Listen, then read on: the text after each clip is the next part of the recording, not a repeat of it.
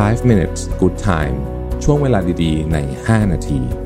วันนี้ผมอยากชวนทุกคนมาสร้างช่วงเวลาดีๆ ใน 5 นาทีด้วยกันครับ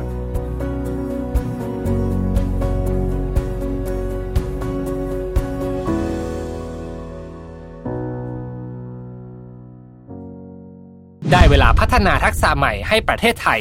Mission to the Moon Reskill Thailand ต่อยอดความเชี่ยวชาญด้านสื่อออนไลน์ที่เข้าใจคนทำงาน สู่การเป็นผู้นำในการพัฒนาทักษะใหม่ กับ Mission Academy คอร์สพิเศษ โดยรวิทย์หานอุตสาหะอ้ำสุภกร และทีมงาน Mission to the Moon Media เตรียมรับชมการถ่ายทอดสด เปิดตัวโปรเจกต์ใหม่ ฟรี วันเสาร์ที่ 26 กุมภาพันธ์ 2022 เวลาหนึ่งทุ่มเป็นต้นไป ผ่านช่องทาง Facebook และ YouTube ติดตามรายละเอียดเพิ่มเติมได้ที่ mission2theamul.co สวัสดีครับ 5 minutes นะครับ คุณอยู่กับประวิทยานุสาหะครับ วันนี้จะมาชวนคุยว่าทำไมเราถึงควรจะจริงจังกับงานอดิเรกของเราไม่แพ้กับงานประจำนะฮะ บางคนบอกว่า โอ้โห จะทำงานอดิเรกต้องจริงจังเหรอ นะฮะ คือ ถ้าเราเรียกมันว่างานอดิเรกแล้วเนี่ยนะครับจริง ๆ แล้วเนี่ยมันไม่ควรจะเป็นงานที่ทำแล้วเหนื่อยมากเนาะคือคือหลายคนบอกว่างานประจำก็เหนื่อยแล้วงานอดิเรกต้องจริงจังเหลยเหรอนะครับคือมันมีงานศึกษาหลายชิ้นนะฮะแต่ผมจะยกมาสักชิ้นหนึ่งแล้วกันเพื่อให้เห็นภาพว่าทำไมการจริงจังกับงานอดิเรกของคุณเนี่ยมันจะช่วยให้คุณทำงานที่เป็นงานงานของคุณเนี่ยได้ดีขึ้นด้วยนะครับเขาบอกว่า CEO อะมีสองสองงานวิจัยพูดอันแรกเนี่ยเขาบอกว่า CEO ที่มีงานอดิเรกนะครับแล้วจริงจังเช่น ชอบวิ่งมาราธอนแล้วก็พยายามมาทำให้เวลาให้ดีขึ้นไปเรื่อยๆเนี่ยนะฮะจะรักษาความสามารถในการมีความเป็น competitiveness ในตัวนะครับผ่านการวิ่งมาราธอนเนี่ย mindset อันนั้นของ CEO เนี่ยมันจะถูกถ่ายทอดกลับเข้ามาในการทำงานด้วยนี่ยกตัวอย่างงานอดิเรชนิดหนึ่งนะครับหรือว่า CEO ที่ชอบแบบบูรณะรถเก่านะการบูรณะรถเก่าเนี่ยเป็นงานที่ถ้าใครเคยใครเล่นรถเก่านะพอทราบนะว่า มันเป็นงานที่แบบมีความยากในตัวมันหลายหลายมุมนะฮะหนึ่งก็คือว่ามันไม่มีตำราเป๊ะๆว่า จะต้องทำยังไง เพราะว่ารถบางคันเนี่ย อายุหกเจ็ดสิบปีเนี่ยนะฮะช่างเชิงที่เคยซ่อมรถเนี่ยก็ไม่ได้อยู่แล้วเนี่ยเพราะฉะนั้นต้องมานั่งคิดวางแผนจะหาของจากไหน แล้วยิ่งถ้าเกิดว่าเป็นคนที่ต้องการให้มันเหมือนกลับไปเป็น original มากที่สุดเนี่ยจะทำยังไงให้ของแต่ละชิ้นบางทีต้องไปประมูลหาต้องโอ้โหใช้ความสามารถไปใช้พลังงานสูงมาก mindset ของการไม่ยอมแพ้ในลักษณะของการทำแบบเนี้ย ก็ถ่ายทอดมาในการทำงานมันมีงานวิจัยหนึ่งที่ University of Michigan นะฮะเขาพูดถึงนักวิทยาศาสตร์ที่มีโอกาสได้รางวัลโนเบลนะเขาดูย้อนหลังกันไปเป็นร้อยปีเลยนะฮะนี่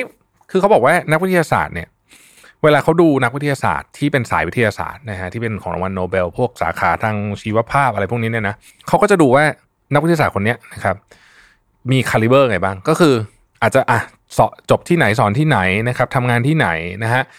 ที่สำคัญก็คือว่ามีงานวิจัยที่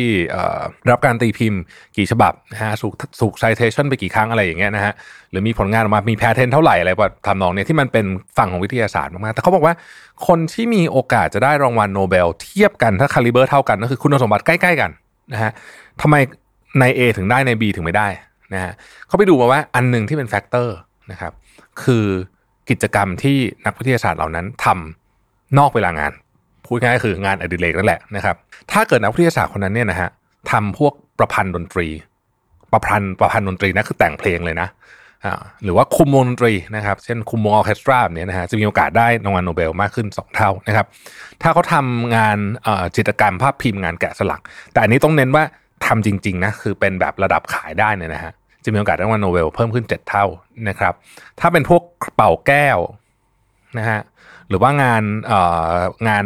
งาน art เป็นฝั่งเป็นไม้เป็นอะไรพวกนี้มีโอกาส 7.5 เท่าที่ได้รางวัลโนเบลนะมากกว่าคนที่ caliber เทียบกัน ถ้าเขียนหนังสือที่เป็น fiction นะครับนักวิทยาศาสตร์ส่วนใหญ่เขียนหนังสือ non-fiction ก็คือหนังสือที่เป็นสายของตัวเองนะอยู่แล้วใช่ไหมแต่ว่าถ้าเขียนหนังสือ fiction ก็คือแต่งละคร แต่งกวี แต่งนวนิยายแต่งเรื่องสั้นนะฮะถึงระดับว่าได้ตีพิมพ์อะละกันนะถ้าไปดูสมัยก่อนเนี่ยนะฮะจะมีโอกาสได้รางวัลโนเบลเนี่ยถึง มากมากกว่าเพื่อนที่มี caliber ใกล้เคียงกัน 12 เท่า และสูงที่สุดคือ ถ้านักวิทยาศาสตร์คนนั้นเนี่ยมีอาชีพเสริม หรือว่ามีงานอดิเรกเป็นนักแสดงนักเต้นนักมายากลที่แสดงบนเวทีจริงๆนะฮะจะมีโอกาสได้รางวัลโนเบลมากกว่าถึง 22 เท่าเออแน่นอนอะมันอาจจะไม่ใช่ factor เดียวมันไม่ใช่ factor เดียวอยู่แล้วนะครับมันคงมี factor อื่นเยอะแยะมากมายเพียงแต่ว่าคำถามก็คือว่าทำไมทำไมเนี่ยน่าสนใจ เพราะว่าจริง ๆ เนี่ยเขาบอกว่า เวลาเรา ทำของสองอย่างคือทำงานที่ออฟฟิศกับไปวิ่งมาราธอนหรือว่าไปแต่งหนังสือหรือว่าเป็นไปแสดงมายากลเนี่ย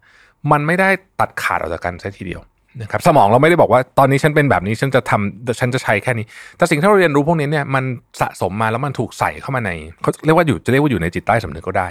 นะครับ เราลองนึกถึงนักมายากล นักมายากลเนี่ยนะฮะต้องมีศาสตร์ในการที่จะคล้ายๆกับว่า สร้าง perception ที่คนดูต้องเห็น คือหมายถึงว่าต้องโฟกัสเรื่องนี้นะเพราะบางคนจะทำอย่างอาจจะทำอย่างอื่นอยู่เพื่อเพื่อเป็นเป็นทริคอะไรแบบนี้แต่การที่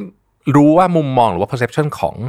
ของใครอยู่ตรงไหนเนี่ยนะฮะมันไปช่วยงานหลักของเขาก็คือการนำเสนอด้วยเนี่ยผมยกตัวอย่างแบบนี้นะฮะเป็นต้นนะครับเพราะฉะนั้นเนี่ย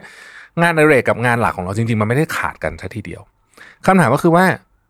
ที่บอกว่าทำไมเราควรจะจริงจังกับงานในเรกมากขึ้นนะฮะเหตุผลเพราะว่าการทำงานในเรกให้ดี กับไม่ดีเนี่ยผมคิดว่ามันเหนื่อยไม่ต่างกันเยอะเหตุผลที่ที่บอกว่าเหนื่อยไม่ต่างกันเยอะเพราะว่ามันเป็นของที่เราชอบมากๆอยู่แล้ว อันนี้เราไม่ได้ทำเพื่อเงินถูกไหมงานอดิเรกเนี่ย definition เหมือนคือไม่ได้ทำเพื่อเงิน เพราะฉะนั้นมันก็ไม่ควรจะเหนื่อยมากอะคือถ้าคุณทำยิ่งทำยิ่งเหนื่อยมันก็ไม่ควรจะเป็นงานอดิเรกถูกไหมถ้าสมมติว่าแบบคุณรู้สึกว่าทำยิ่งทำยิ่งเหนื่อยไม่ใช่ มันควรจะยิ่งทำแล้วได้พัก เพราะฉะนั้นไม่ว่ามันจะเป็นอะไรก็ตามเนี่ย เราทำจริงจังแม้กระทั่งสมมตินะฮะสมมตินะฮะแม้กระทั่งการดูซีรีส์ถ้าเราดูแบบจริงจังคิดเชิงวิเคราะห์มาเขียนอะไรต่อเนี่ยนะฮะ